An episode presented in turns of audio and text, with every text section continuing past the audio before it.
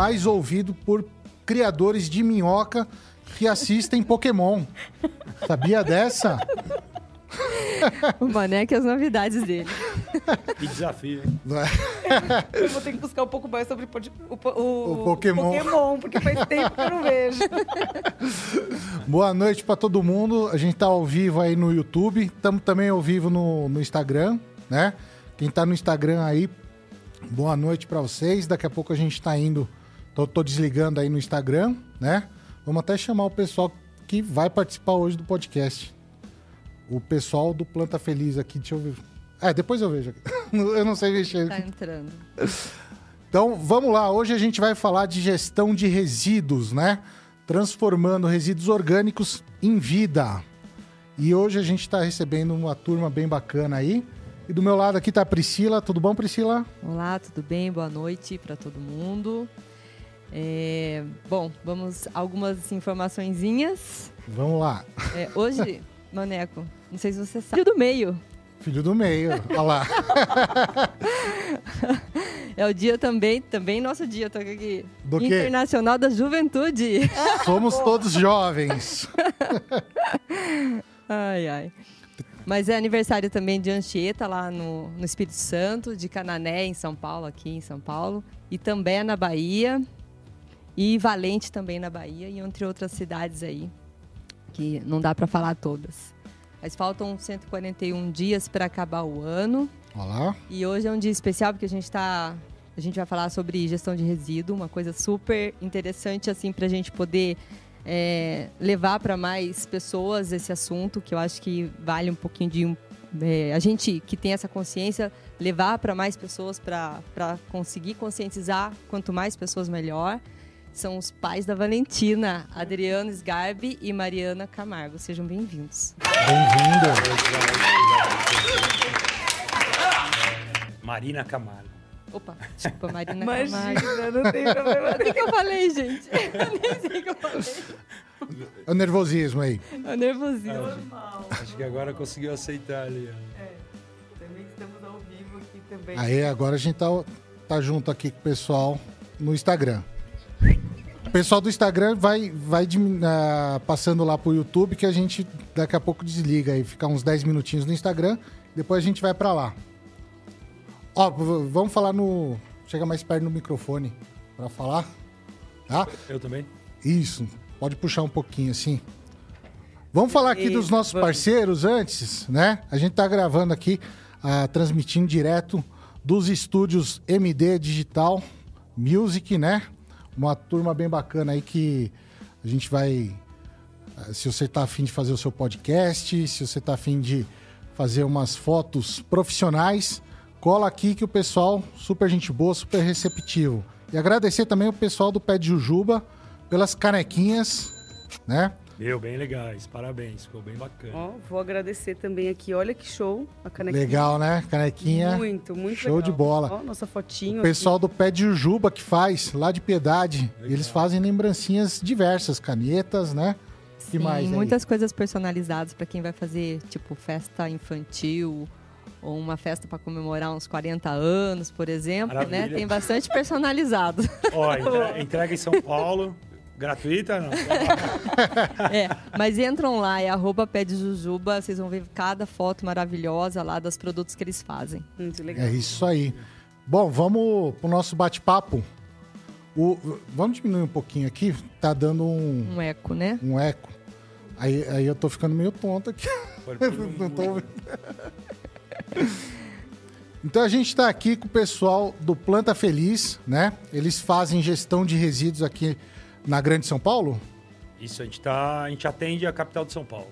A Bacana. Grande São Paulo ainda não. A gente está atendendo a capital, principalmente a Zona Sul Uhum. e até a Central por enquanto, mas a gente tem a abertura aí para outros pontos. A gente sabe que existem já alguns composteiros na região também que estão começando e então eu acho que por enquanto tem espaço para todo mundo e a gente está no extremo sul, Parelheiros. A gente vai até contar um pouco dessa história, que a logística para a gente é um, é um Um grande desafio aí.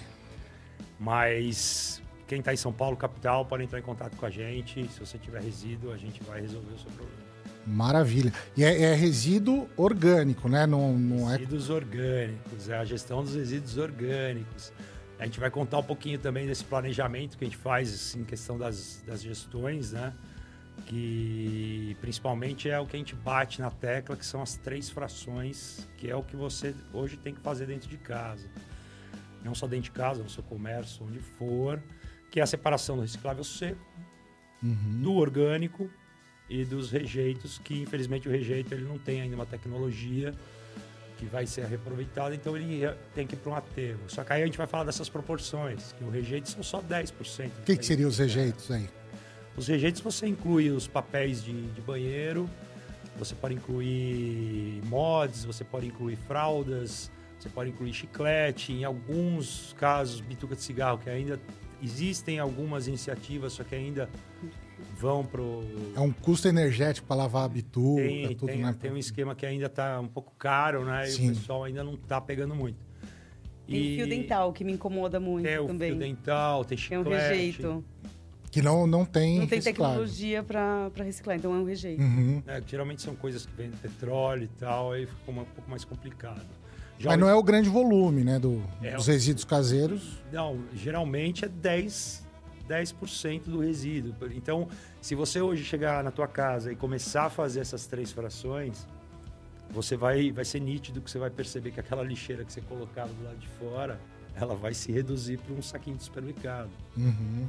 E então é, é, a importância dessas três frações, é você separar o rejeito que realmente, infelizmente, não tem ainda um, o que fazer com ele, ele vai para um aterro sanitário ou para uma incineração.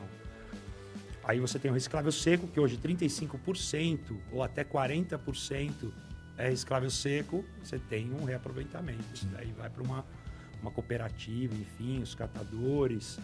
Existem muitas empresas com uma tecnologia que estão Já estão fazendo ali.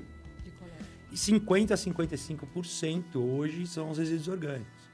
Então, você pode até chegar, devido à pandemia, esse número até aumentou. Você pode até chegar a 65%, o consumo do, dos, das pessoas morando, ficando dentro de casa, trabalhando dentro Sim. de casa, aumentando. Muito. E é um resíduo que aumentou bastante. Então essas são as três frações que a gente tenta bater na tecla dos nossos clientes, a gente já faz dentro de casa, a gente já cutuca os nossos familiares para que eles comecem a fazer. E a partir do momento que você começa a fazer, que você vai realmente notar o quanto você está prejudicando e impactando o meio ambiente. Uhum. E essa, a, essa questão do, do resíduo orgânico, né? Você falou 65%. Uhum. Tá muito atrelado também ao, ao a não utilização total ali, né, do, desse material. Então, tipo, por exemplo, casca de banana. Tem como você se alimentar com ela, né? Tem algumas receitas aí, dá para fazer um bolo, alguma coisa assim tem talo de, de brócolis, às Sim, vezes o pessoal descarta. abacaxi, que faz é, chá, enfim. É, então, é, eu acho que a gestão de resíduo deveria começar por aí, né? Conscientizando essa questão do, do consumo. Né? Não, eu vou, vou, vou, trazer até um passo atrás, né? Que é. eu falo que é tipo antecipar para facilitar. Uhum. Então, se a gente vai para o mercado, né? Ou pensa onde a gente vai fazer a nossa compra com uma lista do que a gente vai planejar para o almoço, para o jantar, se eu vou estar em casa, se eu não vou estar em casa, você faz até uma gestão melhor desses resíduos que você vai gerar. Uhum. Né? E que você possa aproveitar todo o seu resíduo. Então, gente, o Adriano falou do, do, abacaxi, eu lembrei, né? Então, a gente tem o hábito lá em casa de fazer com a casca do abacaxi chá. Então, a gente aproveita o abacaxi, inclusive a, a coroa, coroa. Né? A coroa vai para a plantação, volta lá para a plantação, uhum. a casca vai para o chá e a polpa do abacaxi vira suco, vira doce, né? Dá para fazer diversas outras É, não coisas. precisa tra tratar ele como resíduo, né? Exatamente. Tem, tem uns passos outras, antes. Outras formas. Eu acho que um passo antes até, né? Porque na verdade a gente sabe que muitas pessoas acabam comprando e acabam estragando na geladeira, né? Isso. né? Estragando na fruteira. Então, assim, ter um pouco mais de consciência para que esse não, não aconteça esse tipo de coisa. É para que não exista né? desperdício. E, e, é importante você colocar esse ponto que a gente. Eu estava falando de residencial, né? Dentro de casa, mas não.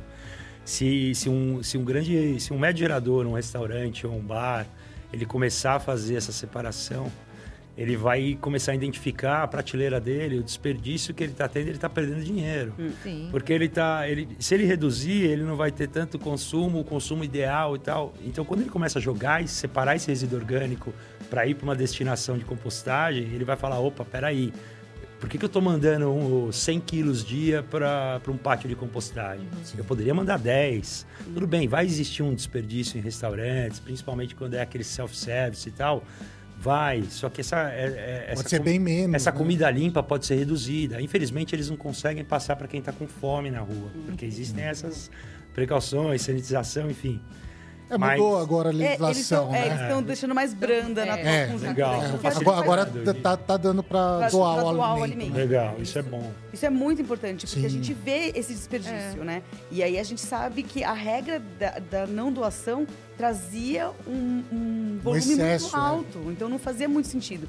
E aí, hoje em dia, com a questão da, da fome, acho que é. E tanta gente sentido, né? precisando e tendo que jogar fora. Exatamente. Não, e, e- e tocando na fome, a, a- a compostagem ela vem para mostrar para as pessoas que é um alimento que foi jogado fora e vai voltar a ser um alimento. Sim. Então o- a gente está falando de um- Fecha o ciclo. a gente está falando de um ciclo que, que vai ser fechado e essa cadeia se inicia como você falou. Você você vai ter que separar o seu resíduo. Você tem que saber o, que que você está separando, o que que eu posso realmente reaproveitar ou não para não ter Uhum. esse desperdício.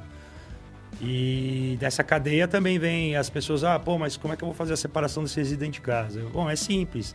É, pergunta pra gente ou procura até na internet. Existem algumas opções de você pôr um baldinho pequeno na pia.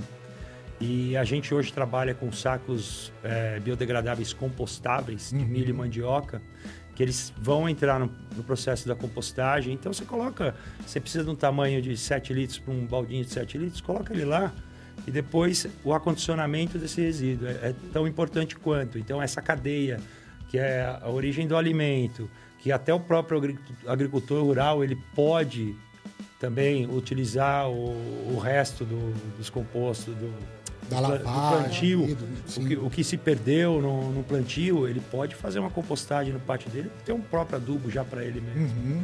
Aí chegando naquela residência, pô, infelizmente sobrou um resto de arroz, sobrou um resto de feijão, azedou, tal negócio, vamos jogar nessa lixeirinha, vamos acondicionar nesse saco compostável fechadinho, vamos pôr num recipiente também com tampa até a coleta chegar. É que tem um receio grande, né? De um pessoal achar que aquilo cheira mal, vai, né, vai incomodar ali.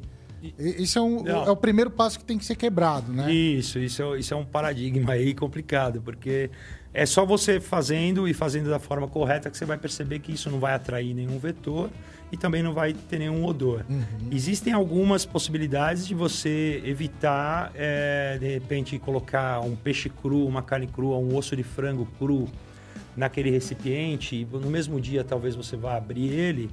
é, pode, pode acontecer de ter um odor naquela hora que você vai colocar o próximo alimento, mas você acondicionando e fechando, ok.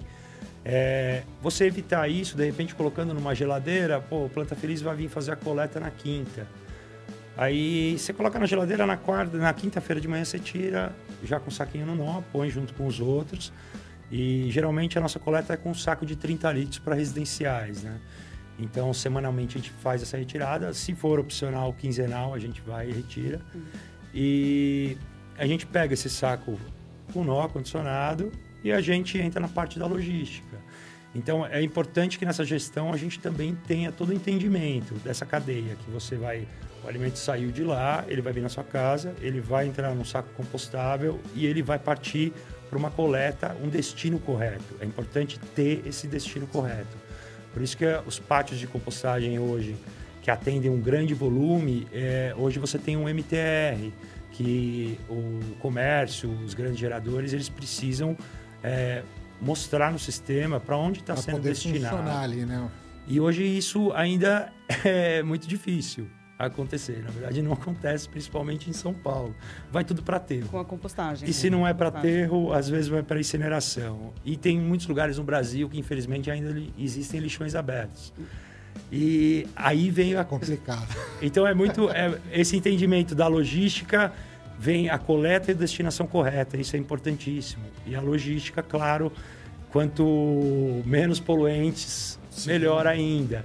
Tem aquela frase, lembra da frase clássica, né? Tipo, não existe jogar fora né? Quer dizer, você falou da destinação uhum. correta, porque as pessoas falam, ah, não, eu já, já coloquei ali para levar. É, não, né? não tem. E não tem. Não tem o fora, né? Não tem o fora. Onde que é o fora? Né? Onde é o melhor, né, para ser colocado. É, vai mandar para o espaço, mas a gente tá, já está pensando em colonizar o espaço. É. Onde que é o fora, né? Por enquanto é só turismo espacial. Não, é. é. tem, tem, tem, Quando começar o turismo espacial, tá cheio de lixo lá, né? Daí ninguém vai ver querer ir. Tá cheio de já lixo. Tá, é, já tá. Não. É, é uma galera bem difícil de entender essas coisas. Ah, não, você quer levar meu lixo? Tá bom, tá aqui. Aí te dá um saco preto, ó, leva lá então para compostagem. Eu falei, pô, mas não é assim que funciona o sistema, né? A gente tem toda essa cadeia e além da logística que vai ter um custo, aquele saco compostável tem um custo, o nosso serviço administrativo, Sim. telefone, WhatsApp, material, cartilha, isso tem um custo. De repente, uma escola, a gente vai lá fazer um, um conversar com os alunos ou conversar com, com os professores. Fazer educação ambiental ali, né? Não, para a gente tem um custo, a gente vai sair Sim. de casa, a gente vai usar nosso carro e tal, tal, tal. E depois disso tem a parte que chega. Então, esse resíduo partiu para o... A, a, compostagem, o processo de compostagem do Planta Feliz é, é, é uma etapa ali, né? O sim, Planta Feliz, sim. ele tem que fazer a gestão toda, né? Exatamente. Qualquer, qualquer empresa que faz a compostagem, que faz a gestão é, do. Não é chega e faz a transformação, é. ele tem um custo. Sim. Ele tem diversos custos. E, na verdade, é, é, o que as pessoas às vezes deixam de entender. Eles falam, uhum. pô, mas como, por que, que eu vou pagar por esse serviço? Então, às vezes você fala, pô, por que, que você compra um pacote da Sky completo? É um opcional também que você teve a oportunidade de comprar. Então, tem N coisas que você pode até comparar isso. Agora, você quer, você quer deixar o impacto... Puxa um mais, mais perto. Mais perto. Ah, não está saindo. Um Pensei que você queria me dar um beijo. Né? boa, boa. Não, não é beijo agora. Agora não, mais tarde. Então, tudo isso gera custo. Aí, principalmente, vem o custo. Depois dessa parte de coleta, que foi o destino correto, chegou no pátio do Planta Feliz, você tem toda a parte do processo. Uhum. Então, esse resíduo vai chegar, eu vou ter manipulação dele, eu vou ter mão de obra, Aí eu vou ter materiais, que eu, equipamentos que eu já vou ter investido e tem um investimento, eu vou ter gasto de luz, eu tenho de energia. então são N coisas. E aí você tem esse Todo processo. seu custo, né? Ali tem que estar. Tá. E acho que tem também a questão do tempo, né, para compostar, né? A gente está falando aí de 90, 120 dias uhum. que aquele composto fica ali com a gente, né? E, e pode ser a casca de ovo, a banana, né? E a gente cuida desse resíduo. Uhum. E quando me perguntam, né, ah, mas eu não pago nada para mandar para o aterro. Né? Eu falo, você sabe quanto tempo Mas vai é ficar? Né? É, não você é. sabe, não, e você sabe quanto tempo vai ficar aquele resíduo ali? Né? E normalmente aquele, aquele espaço ele é fechado daqui a algum tempo uhum. e não, vai levar muito mais. A gente, até a gente tem um exemplo ali bem próximo de nós, Interlagos, tem um aterro sanitário que foi fechado já há algum tempo, na Miguel Yunes. E ele tá lá. Era para ser um parque, mas tem toda a questão dos gases, né? Então ele leva um tempo, né, para voltar à vida. Já anos, no parque de compostagem, anos. o processo é totalmente diferente, né? Você tá, ele é, ele é muito mais rápido. É cíclico, né, ali. E a vida ali é, é pura vida, né? A gente fala assim que é uma transformação mágica de vida que Sim. a gente faz.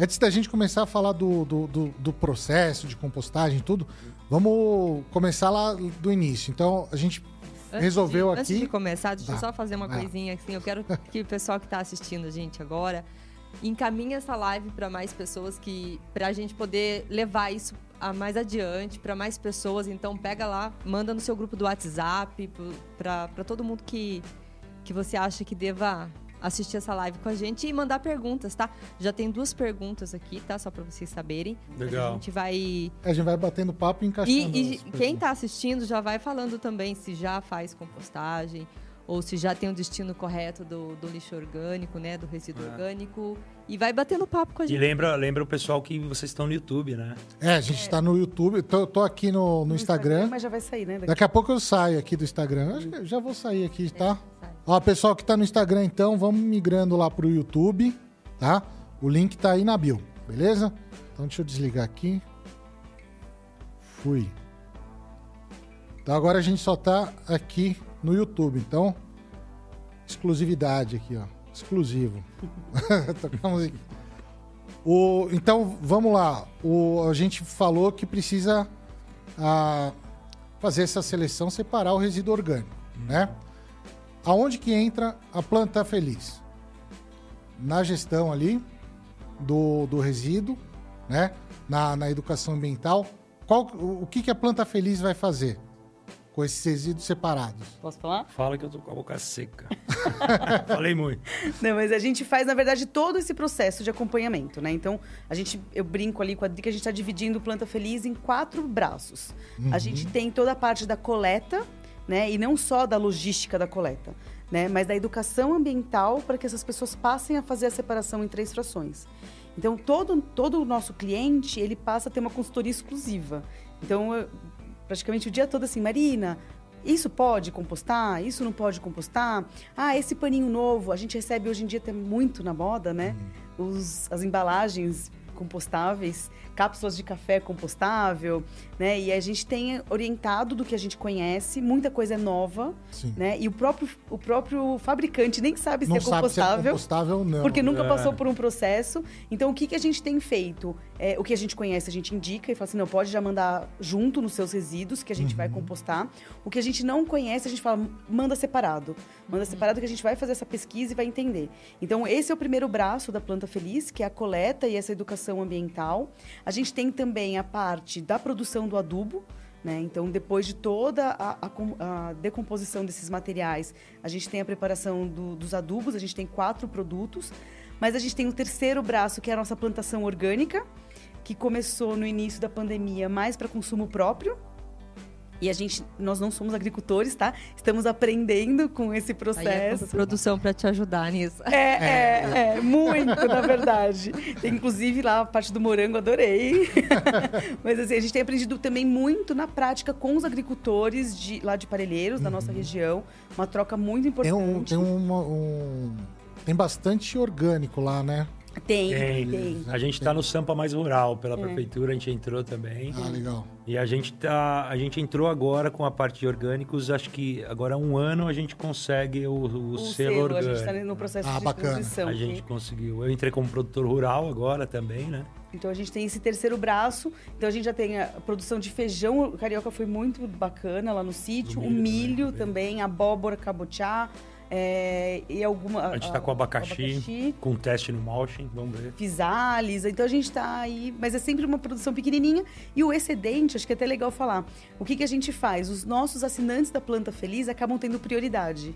Então eles passam, como a gente já vai na casa do cliente uma vez por semana, a gente informa o que, que a gente tem naquela semana. Ah, eu tenho milho, eu tenho feijão, eu tenho fisales, eu tenho pepino e a gente acaba levando para o cliente o, o produto Assim, fresquinho. Vocês retiram o resíduo na casa. eu- na casa. Eu Ah, retiro tá. o resíduo Isso. orgânico na casa e se eu tenho algum produto naquela semana, eu aproveito Sim, e faço a já entrega vai. já, para Bacana. É uma pergunta do Almir isso. Ele gostaria de saber se vocês fazem a coleta em, em condomínios. Fazemos também em condomínio a coleta. Essa é uma pergunta bem importante. A gente. é, até agora a gente não fechou nenhum condomínio, todo o condomínio. A gente já participou de assembleia, de reunião de condomínio, de diversas formas. né? O que a gente tem é, prestado atenção, que aumentando um centavo no valor do condomínio, as pessoas passam a não aderir. Né? Então não querem um aumento desse condomínio. Mas existe um custo para isso. Então o que a gente normalmente tem feito é uma campanha de engajamento. Se eu não tenho o condomínio todo, mas eu tenho ali quatro, cinco pessoas, a gente dá um desconto maior para essas pessoas. Né? Vou dar um exemplo, tá? Então, por exemplo, na região de Pinheiros, o nosso custo é 80 reais da assinatura para uma pessoa que mora naquele prédio. Se entrarem com ela mais cinco, vai sair 64. Então esse desconto vai acontecendo conforme o número de pessoas que vão próximo entrando. ali, Então, né? na verdade, É. o custo vai variar, na verdade, da região que a pessoa tá, de como que ela, qual- em qual, né, no caso, se ela tá no condomínio, se ela tá numa casa, enfim. Isso.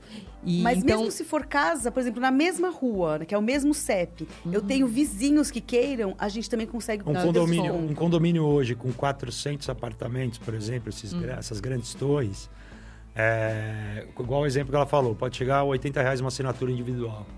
Só que se aquele condomínio fecha um pacote para aqueles 400 apartamentos, acaba saindo um custo de 19, 21 reais por condomínio. Uhum. É muito- E se você colocar na ponta do lápis, pô, vale muito a pena, porque 400 apartamentos, o que, que eles estão gerando de resíduo ali? Uhum. E então é muito válido, é, é bem bacana também esse engajamento. E aí você vocês fazem um, contrato com a pessoa mais. e aí ela pode, tipo. É ela vai rescindir o contrato pelo... na hora que ela quiser. Pode, não tem fidelidade. Sim, pode pausar. A gente teve até agora em julho algumas clientes perguntaram: vai viajar, Ah, vou viajar, férias. como que eu faço? Então a gente não precisa, a gente suspende a assinatura, Legal. se é assinatura recorrente, a gente suspende e a gente volta quando você voltar. E se alguém quiser saber o preço, é melhor pelo Instagram. Pra... Por enquanto, direct do Instagram e ah, WhatsApp. Mas tá quentinho o nosso site. É, o site saindo. vai sair agora, é. um site novo e vai ter tudo lá. Na verdade, vai ser bem informativo, vai ser bem fácil de você ter valores já pelo site. E acho que a informação do valor também é legal. Por exemplo, eu citei exemplo de 80 reais na região de Pinheiros, mas a gente tem para coleta semanal. A gente tem a possibilidade, às vezes a pessoa mora sozinha e quer a quinzenal, por exemplo. Ela vai armazenar por mais tempo e a gente recolhe a cada 15 dias. Então, por exemplo, lá em Pinheiros fica 50 reais por mês. Uhum. Ela recebe os sacos compostáveis e o portador passa na, nas datas é, combinadas. E essa semana a gente... E não tem um limite de volume ali. A gente tem um limite do gente, saco de 30 litros. Um saco de 30 é. litros que ele dá mais ou menos 6 quilos total de peso. É. Então, se você excede, ele corre o risco de, de, de rasgar. É. Então, a gente se limita a isso semanalmente. Então, a gente coloca aí 6 quilos por semana por, por, por residência. Agora, tem, tem clientes nossos que têm uma família muito grande. E eles já pegam um plano. A gente estende, aumenta um pouco o valor do plano, mas não dobra, mas a gente faz uma negociação. E uma grande novidade nossa que a gente soltou a semana passada, a gente agora começou a fazer pontos parceiros. E a gente está procurando, geralmente são lava rápidos ou estacionamentos, que tem um espaço físico ali que possa deixar um contentor nosso. E para abranger aquele, aquele quarteirão, aqueles dois, três quarteirões daquele estacionamento ou lava rápido. Então, a pessoa que assina com Planta Feliz e vai deixar naquele ponto de coleta, ela vai pagar de 25 a 30 reais, dependendo do ponto. Então, ela vai lá, ela, em vez de ela pagar 60, já que ela mora, ela vai pagar 30 uhum. e a gente faz a coleta depois daquele contentor. Na verdade, a gente faz a troca do contentor no, no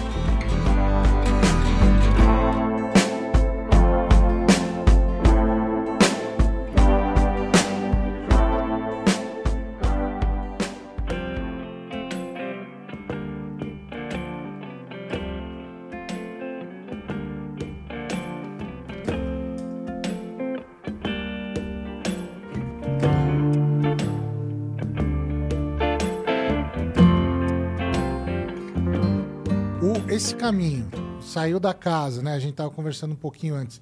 Saiu, ó, tem a... As imagens. Essa é, imagem é bem legal. É numa escola. Hum. Então, o Colégio Humboldt, essa foto, até bem legal É o Colégio falar. Alemão Humboldt, na Zona Sul. É. Nós fizemos a Semana da Compostagem de conscientização. Então, nós quisemos pegar escolas, fábricas, o Instituto Chão o Instituto Feira também entraram, para mostrar que a compostagem é possível em qualquer uhum. ambiente.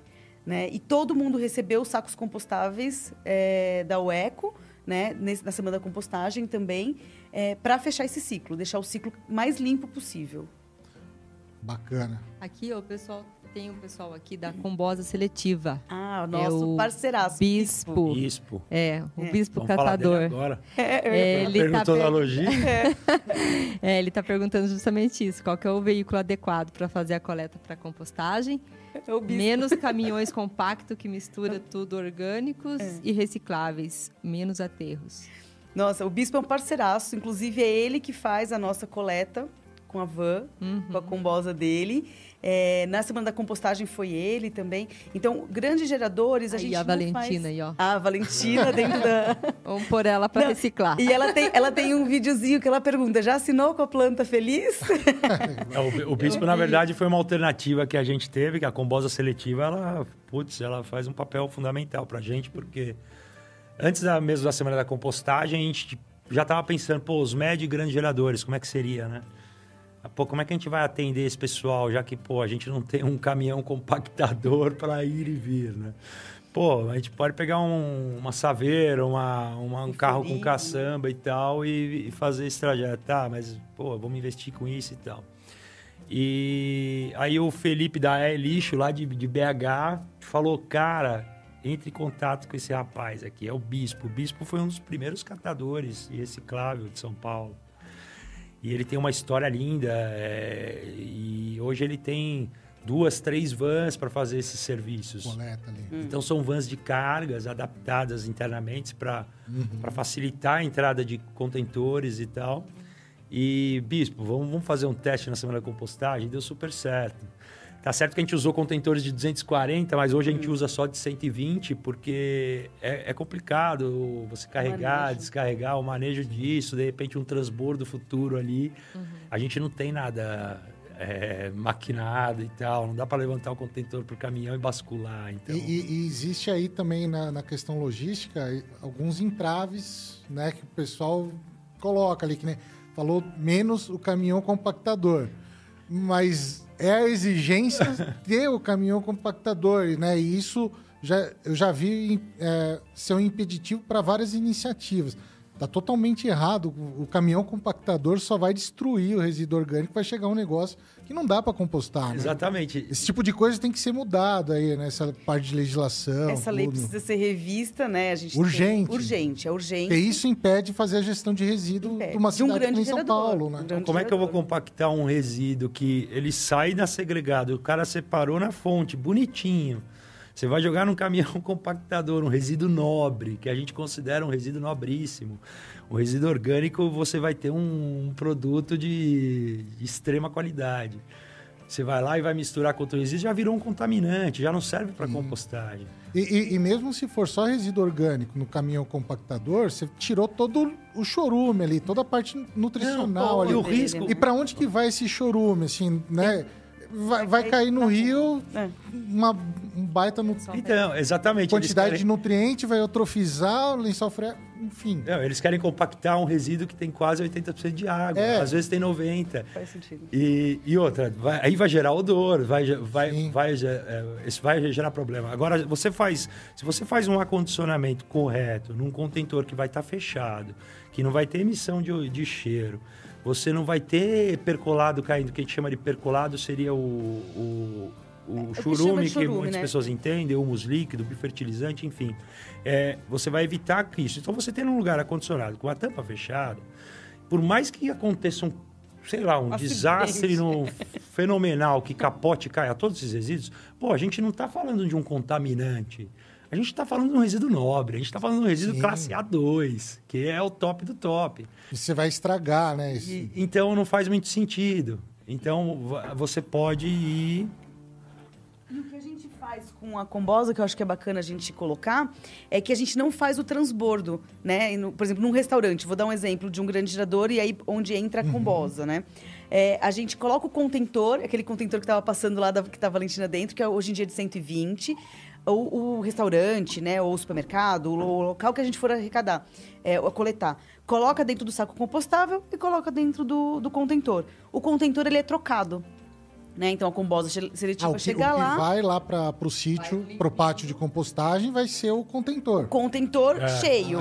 e o bispo troca. deixa o tá. contentor limpo. Então não então, tem perigo no meio do caminho rasgar. Nada disso. Não, é para evitar né? transbordo, sim, às sim. vezes, no local também. Né? Uhum. Então vai de, rod, é, de rodinha, inclusive, porque ele é fácil de tirar do, do, da, da combosa, né, da van. E então é fácil de pôr, de tirar. Então foi a melhor adaptação que a gente teve. Então, Bacana. na hora de retirar, mesmo que seja uma docas, alguma coisa assim, não tem cheiro, é rápido, fácil e tranquilo. Já nas residências, que é uma quantidade menor, a gente faz a coleta via via portador moto. Então também o motoboy ele passa, ele consegue é, coletar de seis até oito clientes, residências, né, uhum. né, por, por viagem. E agora tem o ponto de coleta que o Adriano citou, também parceiro. O primeiro é o da Zona Sul, ali na cidade de Dutra. E a pessoa pode levar o seu resíduo lá uma vez por semana. Ah, bacana. É, esse que está aparecendo aqui Esses é o produto pronto. É, né? São os nossos produtos prontos. Já é o humus, já é o composto ali. A gente vai, vai falar mais para frente. Vamos. Isso. Vamos, vamos passo a passo. Chegaremos lá. Não chegamos nem no processo da composição. Né? Não é? Estamos na logística ainda. Falamos da casa, foi para logística. dá muito pano para manga a questão é, da logística. Não, vai, vai, vai, embora também. Vai. É, mas a, a, a logística hoje, para você baratear ela, é o acondicionamento dos resíduos. Então, às vezes você vê, existem muitas empresas já grandes e já pre, bem preparadas para isso, que elas têm as câmeras é, Ah, frigoríficas, frigoríficas, os do- restaurantes. Tem escolas que já têm É. isso. Então eles deixam por O resíduo Eles chega. conseguem deixar num período muito maior lá dentro e a gente faz a coleta uma vez por semana. Bacana. É. Uma vez no mês. Dep- É, a gente tem Não agora. ser- Tem algumas obras ser zero semanal. lixo, que eu achei bem legal. Então, Também, algumas incorporadoras, incorporadoras né? entrando em contato com a gente. É, é produto deixar. in natura que vai só? Casca? Não. Sim, é, Não. resto de iogurte, Não, esse tipo não. de coisa. A gente recebe tudo. A gente Tudo. recebe Tudo. todos os resíduos. Todos os tipos. todos os Então Comida preparada. osso, cozido também, temperado. Cozido, então osso, pode peixe, tudo. carne, frango. Carne cozida, carne não cozida, né? Res- Restos de um É, restaurante. isso, é, isso é legal falar porque tem, tem esses mitos, né? O que pode, o que não pode para compostagem. No caso ali, Tem. o processo de compostagem que vocês fazem, É, o vai no- tudo. É, a gente usa um método de, de aeração termofílico e são processos de leiras. Então você sim pode usar qualquer resíduo é, orgânico, seja de origem animal, vegetal. Ele vai entrar no processo, ele vai demorar o mesmo período. E quando você fala desses mitos, às vezes é, as pessoas se confundem com o processo de você fazer uma vermicompostagem. Porque você vai fazer uma vermicompostagem ou você está fazendo a compostagem dentro de casa, essas composteiras domésticas, ou de repente em baldes e tal, você tem que tomar certos cuidados com comidas processadas, de repente restos de carnes, ou algum excesso de cítricos. Por quê? Porque na verdade você está com um macro-organismo lá também, que de repente é uma minhoca ou um gongolo, ou de repente os tatuzinhos, e eles podem sofrer com aquilo. Então, às vezes, você abre uma, uma composteira doméstica ali e as minhocas estão tudo num canto. Por quê? Porque tem alguma coisa errada ali. De repente, pode ser o alimento Sa- que salve as minhocas. está em excesso. Hashtag salve as minhocas. Salve as minhocas. Não, não maltrate sua minhoca nessas vermicompostagens, não.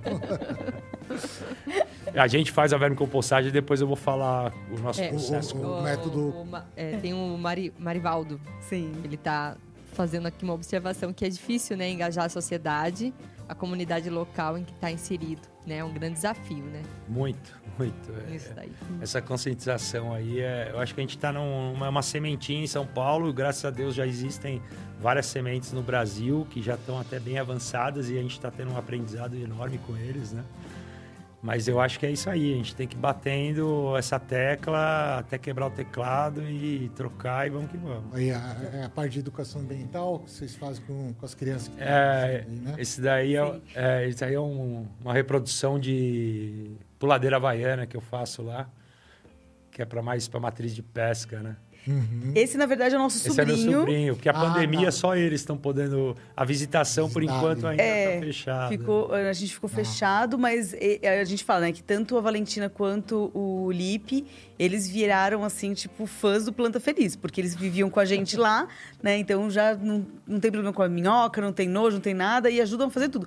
Inclusive a coletar o, o esterco dos burrinhos, que também depois vai para as leiras de compostagem. Ah, é. Compostado Tem. também. Os resíduos do Planta Feliz também. A gente também Tem trata. que ir também, tem que né? entrar, tem que entrar.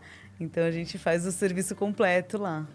É, então chegou lá no Planta Feliz para vocês na- na- nas combis. Chegou. Da Kombi, não? É, né? ou, Na verdade, é uma van. É, ou, ou é pela combosa seletiva, ou, ou são com motoboys parceiros nossos, que a gente, a gente abre diversas rotas de acordo com os clientes e até barateia, às vezes, o, o cliente que está naquela mesma rota.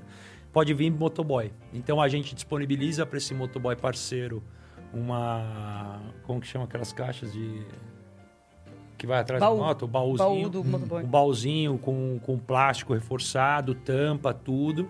Ele consegue acondicionar ali cerca de 60 litros de resíduo, até 70. E cada motoboy chega ou chega a van, aí a gente vai levar pro, pro pátio onde estão as, as leiras de compostagem. Onde vocês vão pesar ali, né? É, essa, Chega esse, para vocês assim. esse foi um exemplo na saco. semana da compostagem aí, que chegaram vários, vários contentores e como a gente estava meio com pressa, a gente improvisou ali uma- um esquema de balde com balança. A gente faz uma pesagem, agora a gente já está fazendo a pesagem do contentor direto no solo, né? Com, com aquelas com as plataformas de balança que são muito mais práticas. e não precisa mais desse esforço físico, porque até porque na semana da compostagem vieram sacos um pouco maiores. Chega e, mais. E chegaram a passar aqueles 30 quilos, que é o. Na, é, na semana da é compostagem, tem que tomar cuidado com a segurança do trabalho. Né? Nossa, a semana da compostagem foi bem legal. A gente teve várias pessoas que aderiram à, à coleta. É, e acho que vale até ressaltar que foi um, para nós foi bem legal, assim, um movimento que a galera fez junto. Foi a primeira vez que de... vocês fizeram? Foi. A Semana da Compostagem, ela, na verdade, ela já existe fora do Brasil há muito uhum. tempo. Ela começou no Canadá, ela é muito forte nos Estados Unidos.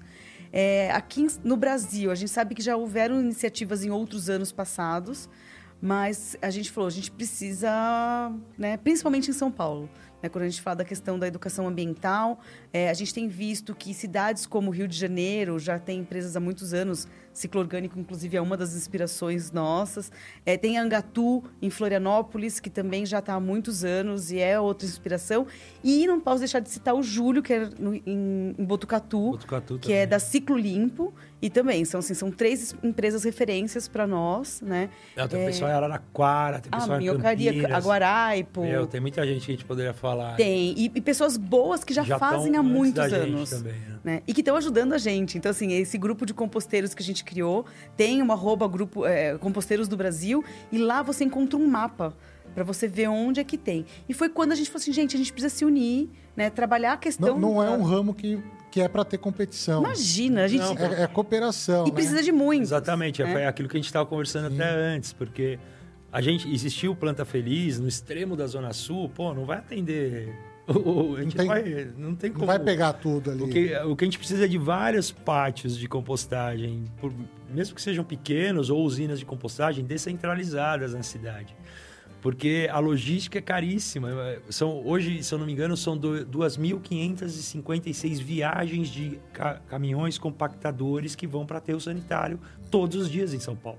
É Só que na capital não tem mais aterro sanitário, então vai tudo pro extremo, é, para Grande São Paulo, é, vai para Guarulhos, vai para Caieiras, ou vai para Perus.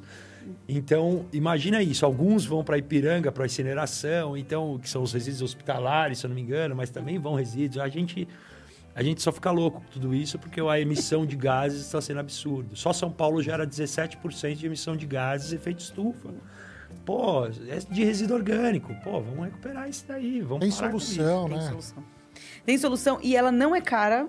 É, ela, ela, é barata se você for pensar no custo que, que, que é, é destinado para resíduos como um todo em São Paulo. Então, o que acho que precisa existir é a conscientização dos nossos governantes de colocar o dinheiro no local certo, né? Uhum. E que uhum. tenha incentivo seja de IPTU verde, para as pessoas que passarem a aderir, é, incentivo das composteiras comunitárias que estão surgindo também. Tem exemplos ótimos de composteiras em, em comunitárias bairros, né? em bairros, em praças. Então tem a Nossa Senhora da Composteira, que também foi um parceiro nosso na Semana da Compostagem, veio contar como que é esse movimento no bairro, que é muito legal. E tem o pessoal de Vargem Grande, que fica um pouco mais no extremo de, de Parelheiros, um pouco, é meio... É, na verdade... Uns 10, 15 quilômetros é. da gente ali que é uma comunidade que começou a horta comunitária, né? E eles conheceram a gente através de um programa também, se é acolhida, acolhida em Parelheiros. Acolhida em Parelheiros. E a gente está ajudando eles a, a, fazer essa compostagem porque eles a ideia é eles queriam fazer de alguma maneira uma compostagem resolver os resíduos daquela comunidade. Uhum. E a gente de tanto ouvir, de tanto conhecer, a gente falou, por que vocês não tentam a revolução dos baldinhos aí dentro da comunidade? Sim. E eles já pegaram, eles... Isso foi um marco, né? Foi. Isso foi um marco é, aí para para esse tipo de, Exatamente. de empreendimento, né? E para criar esse movimento na é. comunidade. Eles aderiram, mandaram até outro dia uma foto eles, de Eles conseguiram doação de baldes é. de cloro, fizeram uma, uma caracterização ali de cada balde uhum. da comunidade e o pessoal já está levando resíduo. A gente passou alguns, alguns ensinamentos, de repente, dos, dos métodos que a gente usa em Leiras e para eles começarem a aplicar e depois a gente vai lá visitar. Acho que eles estão no primeiro mês ainda, é. então vamos esperar dar, chegar na maturação lá. A gente vai lá visitar para ver se. E eles estão abrindo mais cinco hortas comunitárias com a compostagem junto, né? Porque a proposta é de fechar esse ciclo e a uhum. comunidade também se apropriar Sem desse espaço. Sem enriquecimento nenhum ali no. Meu, e se a, comunidade, se a comunidade entender que aquele resíduo vai virar uma comida que vai voltar para ela, meu, Já isso tá. daí fica lindo. É, ativar a microbiologia do solo. Meu. Não tem coisa melhor. Né? Música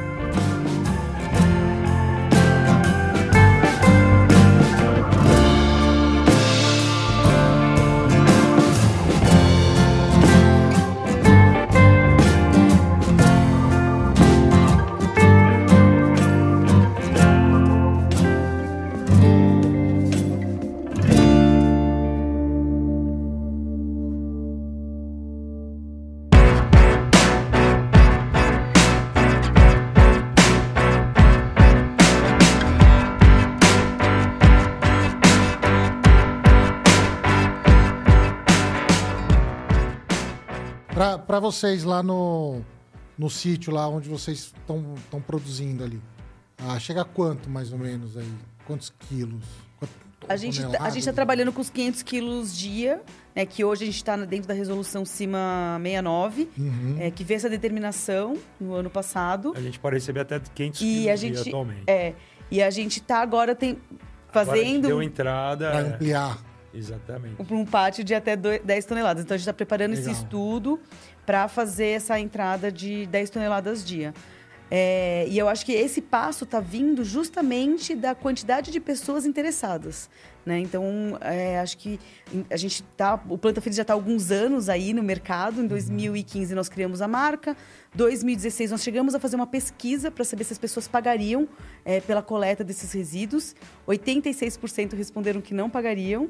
Né? E já mudou, porque no começo, em fevereiro de 2020, nós fizemos a mesma pesquisa, inclusive com algumas pessoas que eram as mesmas ali respondendo, e 78% das pessoas responderam que sim, pagariam pela coleta dos resíduos. O que, que você atribui aí essa eu acho, aumenta aí? Eu acho que a, a, questão da educação ambiental, acho que as pessoas estão criando mais consciência, consciência é. de que não existe o jogar fora, né? Aquela frase clássica que todo mundo fala. Mas eu acho que também é, as pessoas estão começando a ver.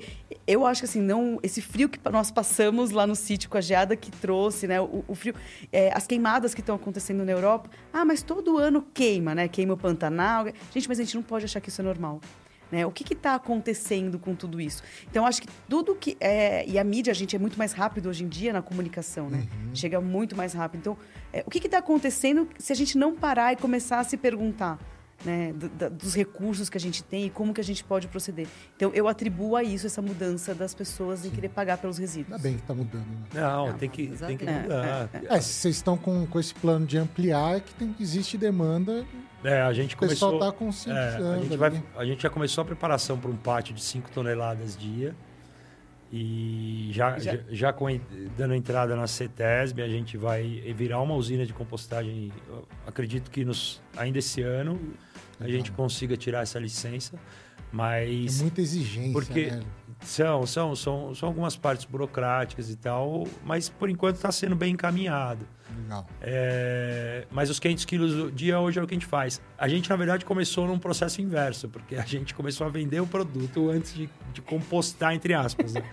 Porque o correto é você fazer a coleta, ter, ter a matéria-prima e compostar e vender o produto. Só que não, a gente. Eu pegava o carro, enchia as bombonas nos sacolões nas feiras, levava para fazer a compostagem. Né? Pô, eu preciso reproduzir minhas minhocas, pô, vai morrer tudo de fome. e começamos no inverso, né? Mas foi bem legal. Mas quando o resíduo chega naquele ponto que você perguntou, chegou o resíduo, a gente vai para a parte de leiras. Então é aquele lance que a gente vai fazer uma pesagem, uma triagemzinha daquilo. É, esses sacos eles podem ser jogados diretamente nas leiras e na hora que a gente for fazer a relação nitrogênio-carbono, que são os resíduos úmidos misturados na proporção correta com os resíduos secos, na agitação da, da enxada, se você tiver um maquinário, aquilo lá já vai se revolver junto. E quando ele entrar naquela. Faz tudo na, na enxada. Por, enquanto, um viral, por enquanto, a gente está fazendo tudo manual, manual, tudo manual. A gente faz leiras que atendem o, a, a, capacidade manual nossa e até duas toneladas a leira a gente consegue, consegue manusear acima disso já, já fica preocupante, então a gente já monta leiras outras. É, quando, quando, licenciar a usina, vai ter que entrar ali ser... com é, Bobcat. É, isso, aí vai ser uma assim. coisa de se pensar, porque vão ser leiras de 20 metros por 2,5 de altura. Hum. Então, para você abastecer ela depois de uma metade já de uso, você vai precisar de um maquinário. Você Tem como fazer levar... manual ali. Não, não vai. Assim que você faça uma tirolesa e abre o balde. tá descendo a tirolesa e jogando ah, ali. Criatividade tem. Mas é, enquanto não tiver o um tratorzinho, vai ter que ser, vai ter que dar um jeito. Você falou de, de minhoca, então vocês têm também lá ah, uma produçãozinha de humus de minhoca, não é só compostagem. Não, na verdade, então, esse processo ele se inicia na, na leira de compostagem, que ele vai passar por todo aquele processo mesofílico, que é onde vai começar o processo biológico das bactérias invadindo aqueles alimentos, ou as bactérias já presentes naqueles vai alimentos vão se, vão se multiplicando E nessa mistura você vai ter que ter um, uma atenção especial em relação à umidade da, da, de tudo aquilo, que é a relação nitrogênio-carbono. É muito importante você, você ter essa, essa ideia de quanto para quanto. O, o, que vocês estão, é, coletam ali na, na, na, residência das pessoas é basicamente nitrogênio. Qual que é a sua fonte de carbono ali? A fonte de, tá a fonte de carbono nossa, teoricamente, nosso, a nossa propriedade já dá, né? Que a gente usa gramídeos, a gente tem o capim, a gente tem a própria madeira que pode ser uhum. triturada, a gente tem muita folha seca, serrapilheira, a gente tem uma abundância nessa questão de carbono. Então a gente já deixa bem estocado, a gente já deixa no tempo e e quando a gente termina essa, essa relação nitrogênio-carbono, a gente vem com uma cobertura de palha é, bem abundante para evitar odores, evitar vetores e também ter bastante aeração. É, isso, é, isso é um ponto importante, né, para o pessoal entender também o processo de compostagem. Não é só jogar lá, né? Não. Tem que ter todo esse estudo assim da relação você não precisa fazer toda a leira relação carbono, os cálculos de relação carbono nitrogênio, mas saber o que, você está compostando, ah, você tem de nitrogênio, noção, tudo é... você tem que ter uma noção. Você tem uma noção básica de um, de um baldinho de nitrogênio, de resíduo úmido, eu preciso de três baldinhos de folha seca. Sim. Você vai revolver e depois você vai vir com a parte seca só para cobrir. Até o pessoal que está tá assistindo a gente aqui no YouTube ou está ouvindo aí pelo Spotify, a gente tem até um vídeo ensinando os cálculos de relação carbono-nitrogênio. Dá uma olhadinha lá. Legal. Então, se você ainda não é inscrito no nosso canal, se inscreve lá. Não, boa. Fez a propaganda. não, mas essa relação, aí depois, você não pode só jogar simplesmente. Sim. Você vai ter que revolver aquilo para ele começar a ter um aquecimento. Então, você tendo a umidade, oxigenação ali, você vai começar a ter uma temperatura.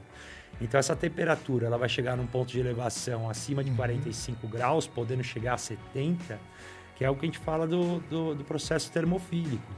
Que ela vai ficar num aquecimento que você tem que deixar no mínimo 10 dias e no máximo 30, 40 dias, porque esse aquecimento é o fundamental para você sanitizar aquele resíduo. Sim. Então você vai higienizar, você vai tirar os patógenos para que você não tenha um problema futuro manuseando aquilo, de repente uma diarreia, pegar aquelas doençazinhas que, uhum. que pode acontecer no resíduo. É, e as bactérias benéficas para o solo não vão morrer Exa com essa temperatura exatamente. também. Os, né? os micro-organismos termófilos eles estão lá, eles estão atacando. Sim.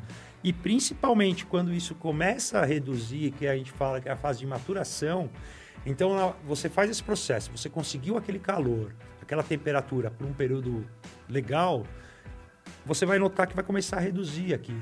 Na hora que começa a baixar aquela temperatura, a gente chama de maturação, que é quando o composto já está quase se estabilizando. Então ele começa se estabilizando, ele vai reduzir a temperatura, ele vai ter uma invasão de macro-organismos ali. Uhum. Você vai começar a ver pequenos insetos, invertebrados que vão se alimentar daquilo também, porque ainda tem, Sim, tem, tem, tem alimento. coisa ali.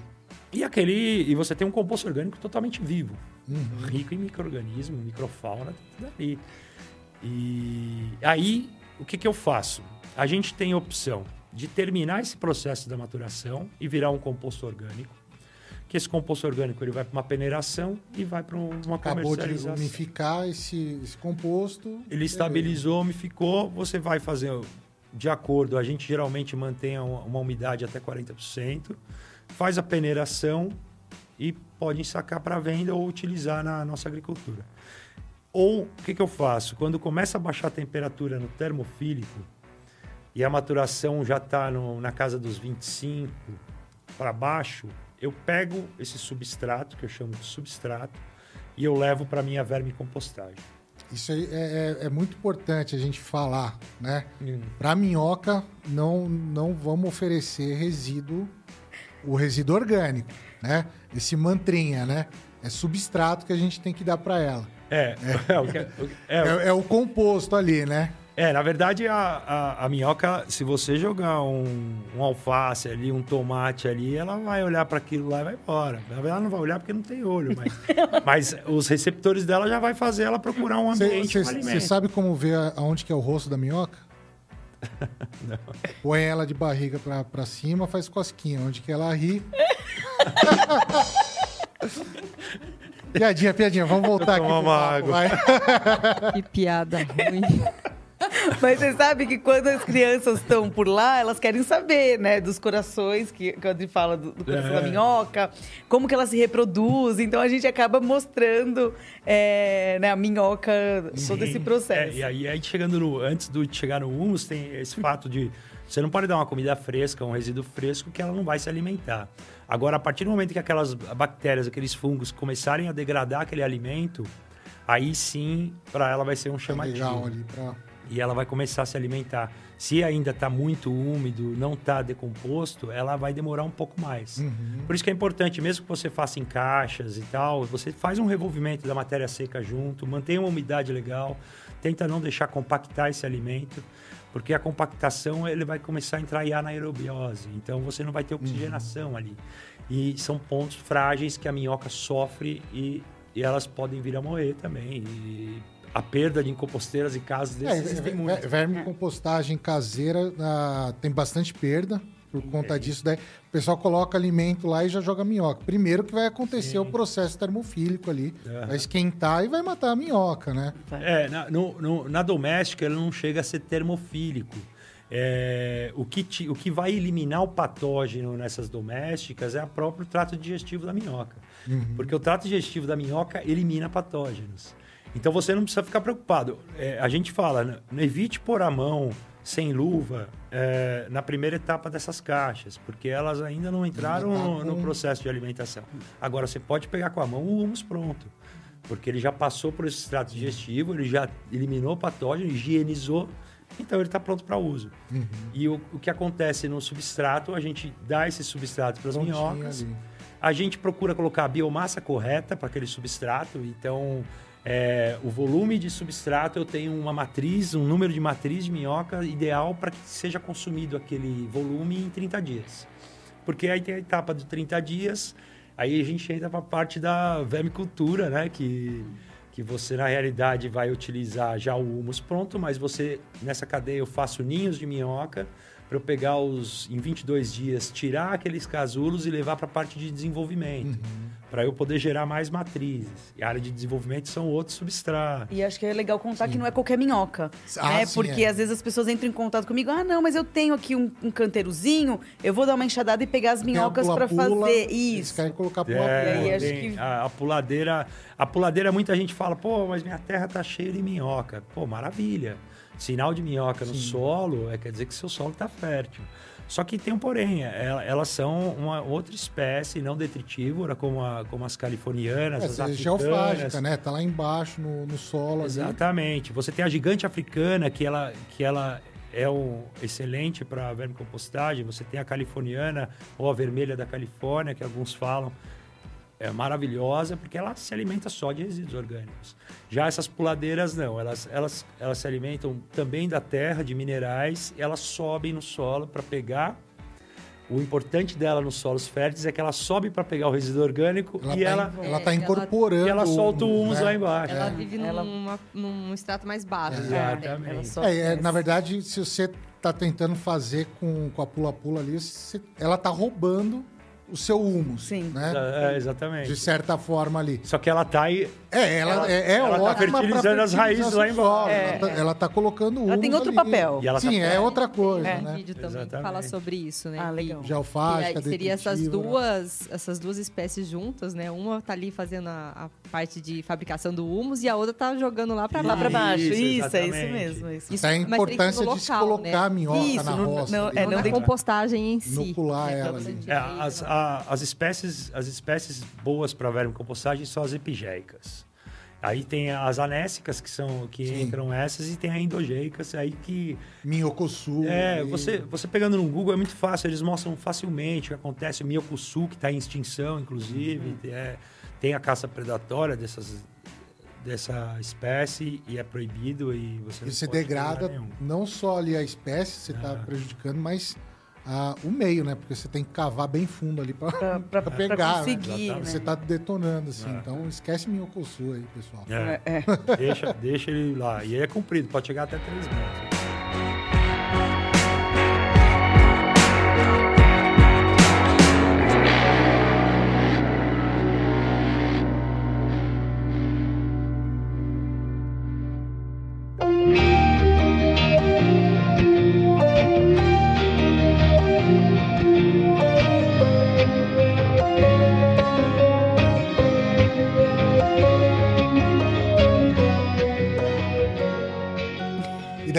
Vocês fazem ali pro. Então vocês têm o, o, composto, vocês comercializam o composto, uhum. o humus de minhoca, né? Daí faz líquido também, né? É, líquido... aí, é, aí em, eu, eu fiz caixas caseiras, a gente também tem algumas caixas de vermicompostagem que dão uma, uma grande produção de humus líquido, né? Que seria o biofertilizante. E a gente produz ele concentrado, a gente vê, comercializa ele concentrado em garrafas de 500 ml, que você vai fazer uma diluição é, a gente estabiliza também esse, esse, esse líquido, porque... também. Acho que também vale a dica, porque o pessoal também que faz compostagem doméstica, acho que é simplesmente pegar da caixa e colocar na plantinha, uhum. né? Então, existe todo um processo é... de você estabilizar, tirar os gases... para aplicar e não queimar sua É bom você diluir, deixar ele né? aberto por um período para ele tirar a emissão de gases. Se tiver muito odor, às vezes ele elimina esse odor também. Porque o odor também se baseia muito no processo, se foi bem feito ou não. Se você pega um, humus líquido com um odor muito forte, aquele cheiro ainda pesado de chulé, lixo, pô, tem coisa errada. Sim. Então pode ser eu errei na umidade no processo tal em alguma parte. Então pode, você verifica às vezes no humus se o seu processo de compostagem está sendo feito corretamente ou não. Né? E aí a gente tem o humus, é, o humus de minhoca é o nosso principal produto, que é o, é o produto mais demorado a ser pronto, a ficar pronto. Porque é a cereja do bolo. É, é, é, do bolo. O, é o, mais nobre para nós. Eu tenho, eu tenho feito bastante humus de minhoca lá também no, no sítio. E a, às vezes eu entro em alguns canteiros com uma densidade maior. E ela fica pronta assim, coisa de até uma semana tá pronta. Então, geralmente, eu, nessa de uma semana, eu tô entrando tipo 14 litros por metro cúbico. Uhum. É, uma baita densidade. O litro ali. Sim dependendo da minhoca, né? Eu, eu, mexo bastante com a gigante africana. Vai ter 300, 350 minhocas. Mas vai depender muito da densidade que você, você vai colocar, né? Sim, também às vezes o, o próprio substrato que você pôs ali. De repente, Sim, se também ele, já. Se ele tá veio de um lote de resíduos diferentes, às uhum. vezes elas gostam mais ou gostam menos. Às vezes o assertivo da umidade também. Sim. E daí a gente uh, tem uns esqueminhas lá que a gente chama de motel de minhoca. É, é onde, ah, onde eu faço a reprodução. Ah, onde é. vocês fazem. É. Que, que é, é, cano de PVC furado ali com um pouco de tela de sombreamento ah, dentro ali. Exatamente. E é ali que vai acontecer o cruzamento delas, né? O motelzinho de minhoca. Ali, são esses ninhos caseiros que eu faço. Eu pego, eu pego potes plásticos, eu recorto eles em volta para deixar um espaço de entrada legal. Eu coloco uma esponja de colchão, uma é esponja de colchão, né? Enrolada no sombrite e eu mantenho, uma vez por semana, eu molho essa esponja para deixar bem, bem umedecida, porque uhum. já vai despertar. Sim. O é, e, e esse substrato ele é mais aerado, né? Porque não deixa Sim, de ser o substrato ali, né? Uma, ele tem que ser aerado. Pra... Daí fica mais fácil delas se encontrarem, Exatamente. né? Que são hermafroditas. Compact, né? Compactado é muito complicado. Sim. Mas elas procuram esse, esse ambiente mais úmido e mais reservado, entre aspas. Né? Até se... vocês falaram no hotel, é. né? Pronto, já vou e... adotar. A gente podia até fazer uma plaquinha lá. Você, vai tirar, você vai tirar antes de um período de reprodução correto, você vai ver, vai estar tá tudo lá acasalando, vai estar tá tudo lá. Vai... As cápsulazinhas ali. Ou se a gente perde ali, né? o tempo é. de tirar, só minhoquinha E é até fácil para, se quiser comercializar, né? O, o ovo hum. de minhoca fica facinho tirar ali também, sim, né? Sim, sim. Vocês comercializam minhoca também lá? Não, na verdade, então, é... Só matrizeiro. Agora não, porque é agora é. matrizeiro porque eu vou eu vou eu vou entrar no processo de de vermicompostagem fluxo contínuo. É, ah, você tá falando. É. é, que é um processo em grande escala, então eu vou precisar de muita matriz. Então tá só Depois em breve a gente vai postar. É, só reprodução. É. O motel tem que a gente tem que fazer alguns Já tô fazer muito motel de Já tô igual a Raposo Tavares. Abrindo tá um cheio de motelzinho lá. Eu acho que a gente estava falando dos produtos e eu vou voltar para contar que a gente tem um quarto produto que é a terra preparada. E essa terra preparada surgiu de uma necessidade dos nossos clientes. Então a gente vendia humus e colocava na recomendação, né, que ela precisava, se ela for replantar alguma coisa, para misturar com terra, né? E aí ela falou assim: tá bom, mas qual é a terra que vocês indicam? E aí a gente começou a ver, comprava ali, comprava aqui, gente, mas a gente não consegue indicar nenhuma marca que a gente fala assim, essa eu usaria na minha casa, eu vou indicar para o meu cliente. E aí, depois de um curso que o Adri fez em março do ano passado, ele falou: acho que a gente podia começar a preparar. Então a gente quer contar como é, é a preparação da terra preparada? a gente faz a. É, uma outra opção é a terra vegetal preparada, que a gente chama, né? Que na verdade o preparo dela, a, a gente, como está numa, numa área rural que teve muita, muito plantio também no passado e tal, a gente tem uma terra ainda de qualidade umificada ainda. Uhum. E quando a gente começou, iniciamos com, com arado lá e tal, a gente, pô, essa terra tá escurecida, tá rica, tá cheirosa, tá. E cheia de minhoca. Falei, opa, essa é uma terra umificada de qualidade. Então o que a gente vai fazer? Vamos extrair partes delas em períodos, em etapas do mês ou do ano. A gente tira embaixo de uma serrapilheira, por exemplo. Você pega essa terra, a gente leva para peneiração Nessa peneiração eu vou ter um, uma terra já umificada. Aí eu vou pegar uma parte de humus de minhoca pronto, vou misturar nela e eu faço leiras só de vegetais decompostos. Então, só de carbono. Então, tudo que é grama, folha, parte pequena, eu trituro e faço pilhas, deixo no tempo, pegando umidade. Eu faço um revolvimento a cada sete dias uma vez por semana eu abro ela, uhum. eu inoculo microorganismo nela, ou de um, de um humus líquido, ou de uma mistura que eu faço com o próprio humus de minhoca. Eu jogo um balde lá dentro. Para usar EM também, coletar. Também, você também. pode, você que gosta, tem coletar bocache, hum. micro-organismos uhum. eficientes, você pode pegar.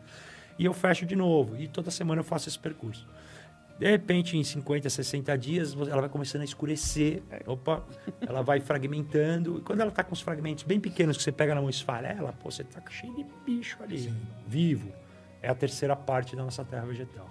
Aí eu faço essa mistura e a gente embala num saco para comercializar.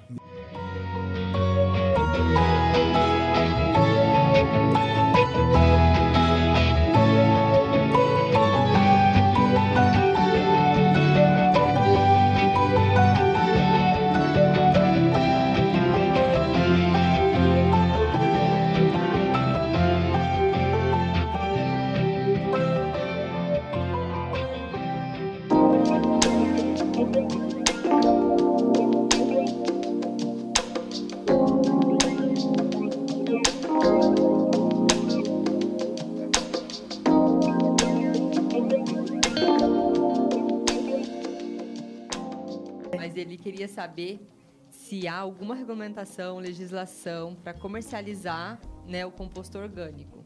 Digo se eu quiser produzir comercialmente, devo seguir alguma regulamentação?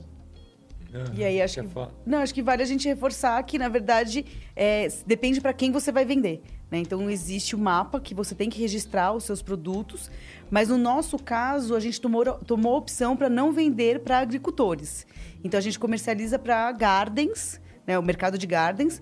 É, os nossos grandes compradores são pessoas físicas que compram para suas suculentas, principalmente é, orquídea. Gardens, floriculturas, mercados, você não precisa de, de registro, do registro no mapa. No mapa. Hum. O mapa ele vai te, ele vai, se você quiser fazer um, uma exportação ou de repente usar em grande escala para uma, uma agricultura, aí você sim vai ter que ter um, um registro no mapa. Aí você vai ter que levar isso daí para análise e o mapa vai te dar algumas condições daquele atributos daquele composto e vai te fazer, dar uma, uma, dar uma avaliação. E anualmente você vai ter que fazer isso daí para mostrar para eles que você continua utilizando os mesmos métodos, as mesmas características daquele composto não mudaram. Para manter o padrão que existe. Então, também você vai ter que. É, no mapa, ele já dá lá qual é o padrão que você precisa né, de porcentagem de cada coisa. A gente faz, a gente não está no mapa, mas a gente faz análise tanto do humus líquido quanto do, do humus sólido, né? E a gente faz esse acompanhamento para saber. É, né? se, o, tá, se, o, produto é bom, é, né? Tá o seu é, processo também. Eu brinco assim, o produto é bom porque a gente usa, né? Então, assim, a gente, e a gente uhum. começou do inverso, né? Então, como a gente, o Adri colocou, a gente começou onde eu fazia compostagem em casa e tinha meu jardim na época, gente, era, nem era Facebook, como que era antes do Facebook? ICQ. Orkut. Não, não era nem ICQ. Não. ICQ é da minha, ela já... Tá entregando a idade. É, é. Não, mas era na época do, do, do Orkut. E aí eu publicava foto das minhas orquídeas, orquidário lá em casa. E todo mundo, como, como assim, né? Por que que dá flor? Como que tá assim? O que, que acontece? E aí a gente falava, eu produzo né, no, no, no meu, no meu minhocário. E aí começou. Então a gente começou realmente do inverso. Antes de coletar, a gente produzia né, o adubo e já vendia. O, só, só para acrescentar essa parte da, da legislação no, no, mapa, passar aqui a informação, eu estava até mexendo esses dias, né? Ah, é o decreto 4.954, né? Tá? Então dá uma procurada lá. Quem que perguntou? O Denis. Foi o Denis Andrade, Denis. né? Então dá, dá, um- dá uma procurada lá nesse decreto aí do mapa, tá? Se eu não, não me engano, é artigo 18, artigo 8, que fala da dispensa desse material de humus de minhoca Aham. para venda direta. E daí também não precisa nem ter a garantia, né? Porque geralmente fertilizante, adubo tem que ter a garantia, É. que é aquela análise que vocês fazem. Isso. Não precisa colocar na embalagem. né? Não, Não, só, só quando você é tiver no simples. mapa que vai ser uma exigência. é, Quanto tem de NPK, blá blá blá, Uhum. nutrientes, tal, tal, tal. Fora e, de. e gongolo, vocês têm lá? Já mexeram de gongolo? Ah, os nossos gongolos são raramente aparecem. um Esporádicos, outro, são- assim. Eu- Eu nunca tive interesse em reproduzir eles, porque, Uhum. até porque eu ainda não, não tenho Família- essa experiência. Verdade. é. É, Nunca cê- tentei. são decompositores diferentes, assim, né? A minho... Geralmente, quando eu faço, a gente tem até ali na, na Facens, a gente tem o... mexe bastante com, com compostagem. Ah, o resíduo vegetal acaba indo para gongolo. É. E, o, e o animal a gente está mandando para minhoca. Porque É É um processo muito mais rápido. Decomposição de folha por gongolo. É o gongolo, Fantástico. eu identifico os gongolos mais nessas minhas leiras vegetais. É, E não só os gongolos, como também aquela larva do- dos besouros. sim. Que é uma é, larva é material mais, gorda. mais rígido, mais duro, né? Essas não- daí é aquelas de- que você vê em filme, que o cara tá morrendo de fome. Ele lá, Ele come. come essas larvas cheias de nutrientes. Ele manda umas É, fotos de falam que tem gosto de coco. É, eu não experimentei. Não sei. É, Esse eu mas- passo aí. Olha, não fica dando a ideia que daqui a pouco ele experimenta. Já vai pra aquele programa de TV lá. Se alguém já experimentou, coloca Co- aí no é, chat. conta aí. Mas legal. E o humus, dizem que o humus do gongolo é de, de extrema qualidade. Sim, é, é. O pessoal até fala que é um pouco melhor que minhoca. Aham. Mas assim, é. Eu acho que tá pau a pau Sim. ali, né? É, é humus, né? Mas eu O ouço muito falar do tá lá, que é de produção fantástico. disso daí. Isso é uma pergunta que vem muito pra gente, e aí eu que faço esse contato com os clientes, né? Tipo, ah, eu tenho né, uma caixa de, de, de compostagem aqui em casa e tá aparecendo um monte de bicho. Que bichos são esses? Então, gente, é, é normal da compostagem. É, o, o Né? gongolo geralmente o pessoal acaba matando até. Tem Não, medo, caras- a gente- eles acham que vai picar. é- É, não, teve Só um- porque tem um de perninha. Isso, não, e, É, e- dá, dá, o- dá um podcast só falando de, Só. Desses mitos que o pessoal acha. Eu, eu, eu trabalhei um- com, com o pessoal que achava que a reprodução da minhoca, ele cortava a minhoca e jogava assim. Ai, caramba. O que, que você tá fazendo? Tô semeando minhoca. Louco. É assim que reproduz a minhoca. Nossa. Então tem muita coisa Isso também, aí. assim, pra, Isso é gente demais, quebrar hein? esses mitos, né? Não. É igual é, rabo de lagartixa, né? Se refaz. Ah, é, Nossa, é, não tem é. problema cortar aqui que volta. Não, é, e o, tem, existem casos de pessoas que falam, pô, sem querer eu cortei o- uma parte da minha minhoca. Ela vai morrer? Não. Ela vai, ela vai fechar aquele lugar, só que ela não vai mais reproduzir. Então ela perde a parte de reprodução. Mas ela vai sobreviver. Não se preocupe, pode acontecer. Às vezes, às vezes é muito interessante você usar materiais que não sejam muito agressivos às minhocas. Evitar pás cortantes, Sim. espátulas cortantes de ferro. Então, tentar usar coisas mais O plásticas. que, o que eu tenho usado muito, assim, eu, eu acabei ah, parando de peneirar o, o humus de minhoca. Eu comecei a recolher com sacos de batata, enche lá de composto novo, põe ali, no dia Exatamente. seguinte tá tudo lá. Você deixa de peneirar. É o que eu faço, a transferência. Porque vai, machuca a minhoca Ah, ali, sim. né? Então. Se você não tem, eh, acha que de repente é muita quantidade, você pode até usar sombrite. uhum. Você põe um sombrite, vai, você tem 3 metros cúbicos de, de humus para tirar lá. Põe, um- põe um ambiente com um, metro, com substrato novo, põe esse sombrite em cima e joga, vai jogando em partes. Se você jogar em poucas quantidades, vai até 20 litros, em um dia essas minhocas já se transferiram. Agora, se você joga num, num todo, espera uns 5, 6 dias, elas vão se transferir, vai acabar ficando, às vezes, algum casulo ou algum filhotinho que já, já eclodiu ali.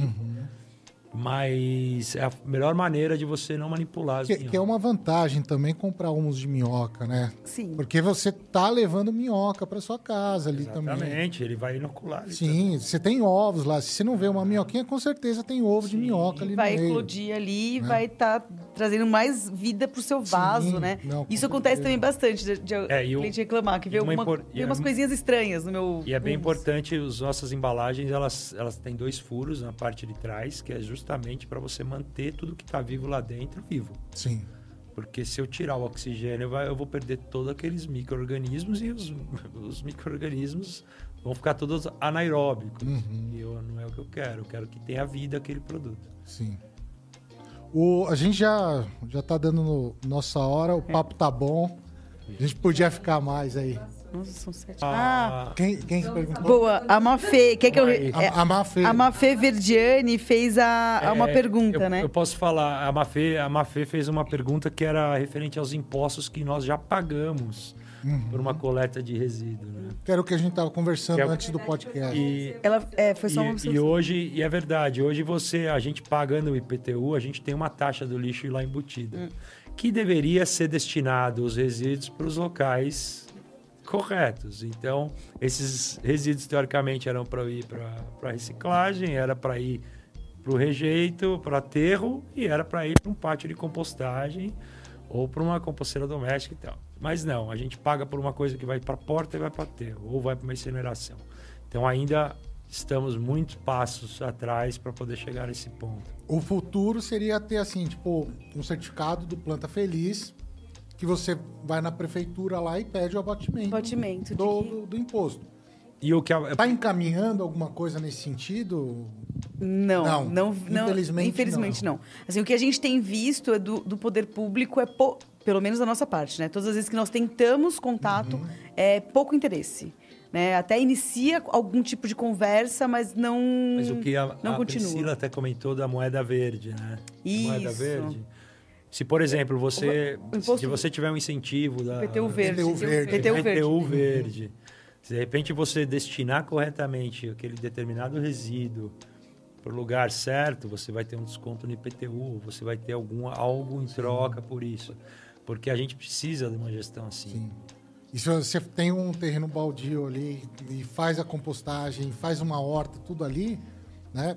Deveria tá estar. Seria fantástico as, sub, as subprefeituras, não precisa ser a prefeitura, mas que cada E os subprefeitura créditos de carbono. Fazer essa ge- exatamente. Imagina se to- toda a gestão de resíduo orgânico fosse compostado, o, o quanto que o, o- a cidade de São Paulo, já que a gente está falando, a cidade de São Paulo não ia ter de crédito de carbono ali para poder comercializar isso e investir em novos projetos dessa forma. Esse entendimento E você faz o mercado girar, E é né? tirar o dinheiro né, da onde está sendo destinado Sim. para colocar para uma gestão um pouco melhorada do processo, né? E acho que é esse processo que a gente tem que entender que a gente tem que evoluir. Uhum. Então, se eu estou investindo dinheiro para um lugar que é o aterro sanitário e eu sei que já não comporta, que, né, que, que o impacto ambiental é muito grande, que eu possa gerar é, e, é, colocar o dinheiro aonde vai compostar e dar crédito de carbono, né?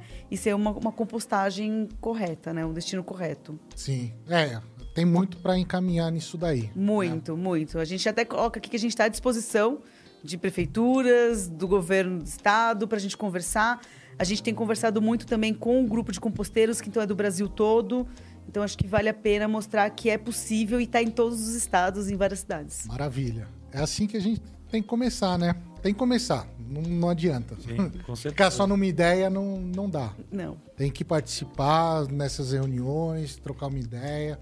Sim. Faz uma associação no, no seu bairro lá, já entra em contato aí com o pessoal do Planta Feliz. É, e- ou até assim, porque acom- acaba acontecendo até de indicar composteira, né? A gente falou da, da compostagem comunitária, então a gente sabe de algumas. Se quiser também indicar outras para que a gente possa indicar para outras pessoas, né? E se é de outros lugares. Pessoal de outras cidades tem entrado em contato e a gente tem divulgado onde é que é, que tem, se não tem. Tá bom?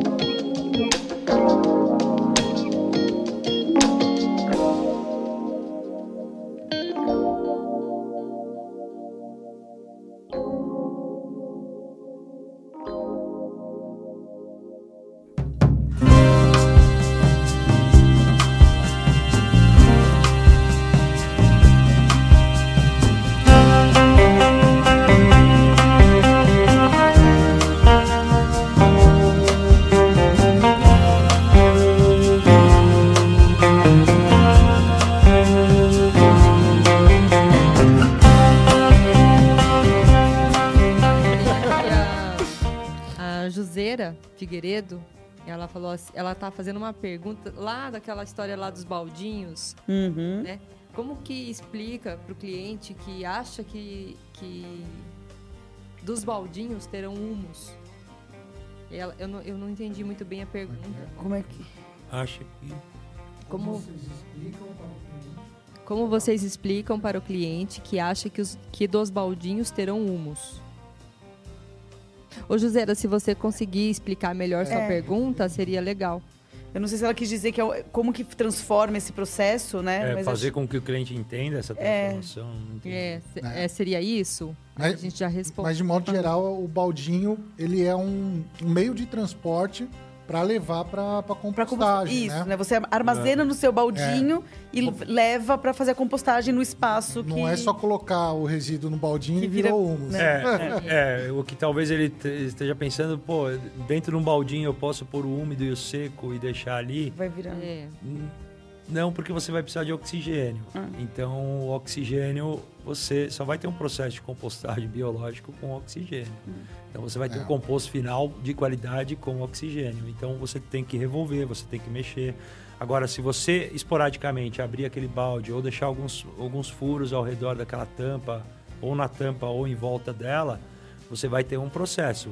Vai ser um processo muito mais lento e tem aquele porém. Você não vai dedetizar aquilo lá, você não vai tirar patógenos, então você vai ter que ter algum caminho.